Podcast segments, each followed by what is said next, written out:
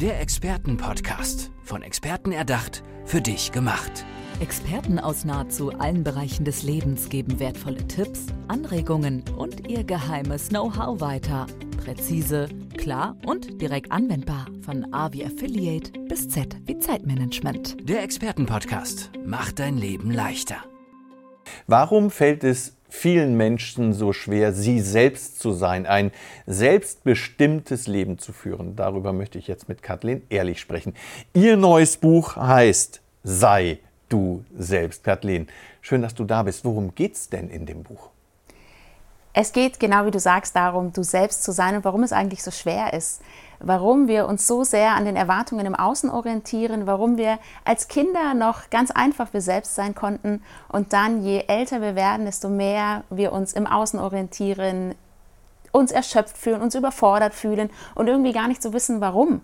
Warum ist das Leben plötzlich so schwer. Und ich möchte Menschen gern zeigen, dass das Leben leicht sein kann, wenn sie wieder auf sich selbst achten, wenn sie sich ihrer selbst wieder bewusst werden, wenn sie ihre Stimme hören. Deswegen sei du selbst im Sinne Selbstbewusstsein, komm wieder zu dir, hör dich wieder, spür dich wieder und finde raus, was ist dein eigenes erfülltes Leben und nicht das, was die anderen dir aufdiktieren. Mhm. Ist es nur ein Eindruck, den ich selber habe oder ähm, etwas, was du vielleicht auch im Rahmen deiner Recherche mitbekommen hast, dass dieses Phänomen, immer nur im Außen zu sein, sich selber nicht mehr zu finden, ähm, immer mehr um sich greift? Absolut, ja. Ähm, und es fängt auch immer früher an. Also es fängt schon bei Jugendlichen an, die immer mehr darauf getrimmt werden, zu leisten, möglichst früh in den Arbeitsmarkt einzutreten. Und es geht dann im Erwachsenenleben weiter. Auch bei älteren Menschen, die dann mit Burnout, mit Überforderung, mit Erschöpfung eigentlich feststellen, ich lebe gar nicht mehr mein Leben. Ich lebe, ich lebe das Leben der anderen. Ich habe mich so sehr auch an der Gesellschaftsagenda orientiert. Und auf der einen Seite gibt es so viele Möglichkeiten. Man muss nicht mehr unbedingt das Haus bauen, die Kinder kriegen, den Job ein Leben lang machen. Und auf der anderen Seite fehlt vielen Menschen die Orientierung, was ist es dann dann, was ich selbst möchte. Ja, und bewundert werden dann ja genau die Menschen, die ihr eigenes Ding machen, die gegen den Strom schwimmen, die mal ausbrechen. Du hast einen Untertitel gewählt, ganz, echt, jetzt. Ich glaube, das sind so drei ganz entscheidende Faktoren, die man dabei beherzigen muss. Wie kommt man denn dahin? Richtig, ganz genau. Das sind die drei Themen, wo ich sage, das sind die drei Geheimnisse für ein selbstbestimmtes und erfülltes Leben. Zum einen ganz zu sagen, was hält mich denn davon ab? Also was habe ich für schmerzhafte Erfahrungen in der Vergangenheit gemacht, die ich jetzt als Ausrede benutze, teilweise bewusst, teilweise unbewusst, die jetzt sagen, ich traue mich das nicht mehr. Vielleicht passiert wieder irgendwas, vielleicht werde ich ausgegrenzt, vielleicht werde ich verletzt. Was sind da für Stimmen in mir, die mich blockieren, mein eigenes Ding zu machen, mir selbst zu folgen? Echt, da schauen wir uns an, wenn ich mit ähm, Coaches arbeite, was sind die Gefühle, die in dir sind, die du so lange unterdrückst, die du nicht mehr wahrnehmen möchtest? Lass sie wieder raus. Und was sind vielleicht Gefühle, die ich an die andere Stelle setzen möchte? Was sind Trigger, Situationen, Menschen, die mich irgendwie herausfordern? Wie kann ich damit umgehen, um eben nicht in die alten Muster zu fallen? Und jetzt, da geht es dann darum, wo stehe ich jetzt? Wie kann ich die Vergangenheit loslassen? Was ist meine eigene Vision? Was sind meine Werte? Was sind meine Stärken und Talente? Und vor allen Dingen, was ist das, was ich für ein erfülltes Leben halte. Mein eigenes Ding. Mhm. Du hast eben schon gesagt, du arbeitest auch direkt mit Menschen. Worum geht es dir da besonders und wie arbeitest du? Mir geht es vor allen Dingen darum, dass Menschen erkennen, ein erfülltes und leichtes Leben ist möglich.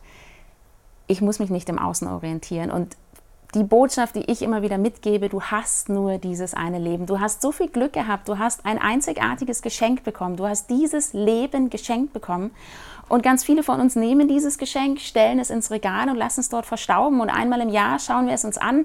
Beim Frühjahrsputz ziehen es raus, stauben es ab und dann stellen wir es wieder da rein und stellen vielleicht noch andere Pakete davor, packen sie aus, Erwartungen der anderen, tun sie uns in den Rucksack, nur das eigene Leben vergessen wir und es wird immer kleiner und wir denken immer, ich habe noch so viel Zeit, ich mache das Ganze später, wenn ich es verdient habe, wenn der richtige Moment ist. Und irgendwann ist später, später, später vorbei.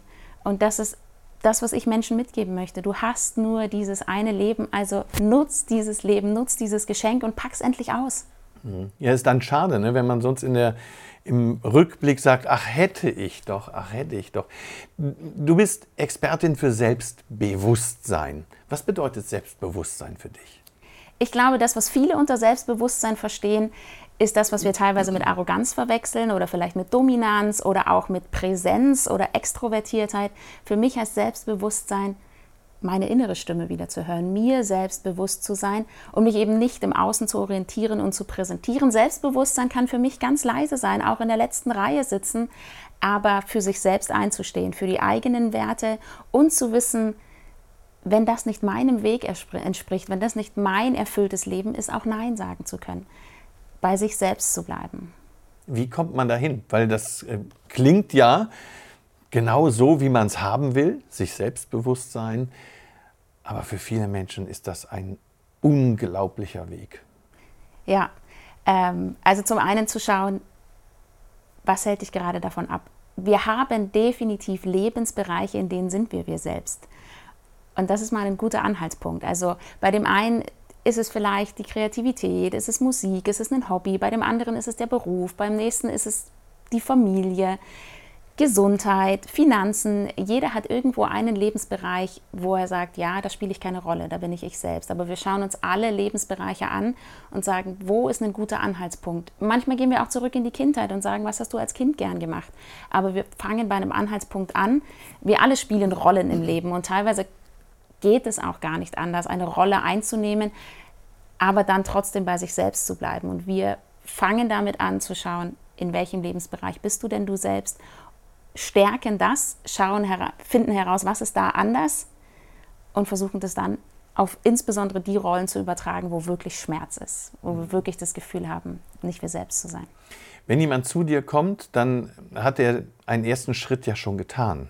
Auch festgestellt, da stimmt was nicht. Woran merke ich denn, dass ich nicht ich selbst bin? Woran merke ich, dass es höchste Zeit wird, mal am Selbstbewusstsein zu arbeiten? Im besten Fall merkst du das, wenn du irgendwie das Gefühl hast, es gibt noch mehr. Du bist so im Alltag gefangen, hangelst dich von einem Urlaub zum nächsten. Das sind so die Highlights in deinem Leben. Vielleicht noch ein Wochenende, ähm, in einem Familienfest, irgendein Treffen. Aber ansonsten hast du das Gefühl, das hangelt sich so dahin. Im schlechteren Fall kommen Menschen zu mir, die wirklich schon nah am Burnout sind. Die sagen, ich bin total erschöpft, ich bin ausgebrannt und ich kann gar nicht sagen, warum. Ich habe mich irgendwie selbst verloren. Mhm. Ist das eine häufige Folge, weil du sagst, Menschen, die kurz vorm Burnout stehen, passiert das nicht zwangsläufig, aber kann das genau passieren, wenn man nicht man selbst ist? Ja, ganz genau. Also Burnout passiert dann, wenn du nicht mehr bei dir selbst bist, weil das ist ja so ein schöner Begriff, Burnout, ausgebrannt. Und auf der anderen Seite sprechen wir davon, für etwas zu brennen. Und wenn du du selbst bist, dann brennst du für etwas. Dann merkst du auch gar nicht, wenn du ganz viel arbeitest, weil du es gar nicht als Arbeit empfindest, ja. sondern ganz in deinem Tun aufgehst. Und ausbrennen tust du dann, wenn du genau das nicht machst, wenn du das Gefühl hast, von außen bestimmt zu sein, bewertet zu werden für dein Tun, für dein Handeln. Und das ist genau die Folge. Wenn du nicht du selbst bist, je weiter du dich von dir selbst entfernst, desto mehr besteht die Gefahr auszubrennen. Mhm. Ich glaube, das ist eine ganz wichtige Betrachtungsweise. Ja, weil viele Menschen ja fragen, wo kommt dieser Druck eigentlich her? Der kommt nämlich nicht von innen, sondern er kommt von außen. Hast du denn so, ein, so, so vielleicht einen kleinen Hack, wenn ich feststelle, der Druck wird größer und er kommt nicht aus mir selber heraus und ich bin nicht mehr ich. Was soll ich da vielleicht zuerst tun? Still werden, dich zurückziehen, zu dir kommen, durchatmen und mal alles, was im Außen ist, rauslassen, weglassen, insbesondere Social Media, insbesondere alles, was du täglich tust, wo du im Hamsterrad gefangen bist, zu dir kommen, ruhig werden. Und das können ganz viele Menschen nicht mehr, weil sie irgendwie denken, ich muss leisten, ich muss schaffen und daran auch ihren Selbstwert gekoppelt haben wie viel schaffe ich, wie viel kann ich leisten und sich bewusst zu machen, heute mache ich mal gar nichts, heute leiste ich mal gar nichts und heute ist fast ein bisschen wenig, sondern sich das auch vielleicht mal für eine gewisse Zeit zu gönnen und kleine Momente wieder festzuhalten. Jeder von uns hat eine Lieblingsnegativemotion, in die er immer wieder reinrutscht, wenn er getriggert wird. Das ist bei den einen Traurigkeit, beim nächsten Wut, beim dritten sind Schuldgefühle, Scham vielleicht, ausgegrenzt sein. Und auf der anderen Seite haben wir eine Lieblingsemotion. Auf der anderen Seite, beim einen ist es Spaß, Freude, Neugier, Glück.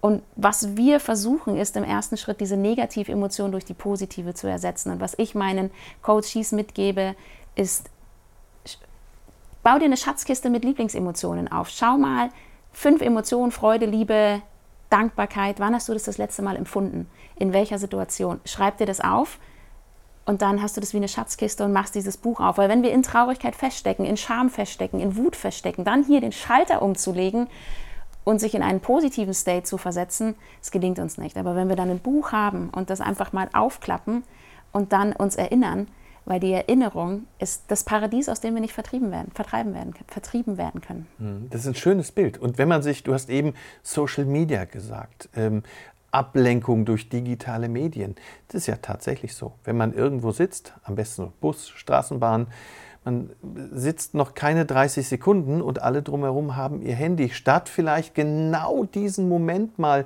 zu nutzen, um innezuhalten und bei sich selbst zu sein. Das heißt auch unsere immer schneller werdende Welt und die Medien spielen da sicherlich auch eine große Rolle, oder? Absolut. Natürlich bieten die Medien auch viele Möglichkeiten, in Kontakt zu kommen, Gruppen zu finden, in denen man sich selbst wohlfühlt. Also insbesondere auch für Kinder und Jugendliche, die vielleicht sagen, ich habe ein anderes Hobby als die Kinder in meiner Klasse. In meinem Dorf spielen alle Fußball und ich mache was anderes. Da bietet natürlich die digitale Welt viele Möglichkeiten, auch mal woanders rauszugehen, andere Möglichkeiten zu finden aber ganz häufig ist es Ablenkung, ist es zu viel Input. Denn immer wenn wir uns für eine Sache entscheiden, müssen wir uns gegen ganz viele andere Sachen entscheiden, von denen wir eigentlich gar nichts wussten. Und das überfordert selbst uns Erwachsene zu sagen, okay, wenn ich in die eine Richtung gehe, dann verabschiede ich mich von allem anderen. Die meisten von uns, die stehen im Flur, haben ganz viele Türen, können sich für keine Tür entscheiden und bleiben dann im Flur. Aber ganz ehrlich, wo ist denn ein Flur wirklich schön? Da ist doch ein Wohnzimmer schöner oder eine Küche oder irgendwas. Aber zu sagen, wenn ich im Wohnzimmer bin, bin ich im Wohnzimmer und nicht in der Küche, das fällt einfach vielen schwer. Also das Bild mit dem Flur, das werde ich mir mal merken. Ich habe ganz viel mitgenommen aus diesem Gespräch und äh, sage deshalb ganz lieben Dank, Kathleen Ehrlich. Dankeschön. Der Expertenpodcast. Von Experten erdacht, für dich gemacht. Wertvolle Tipps, Anregungen und ihr geheimes Know-how. Präzise, klar und direkt anwendbar. Der Expertenpodcast macht dein Leben leichter.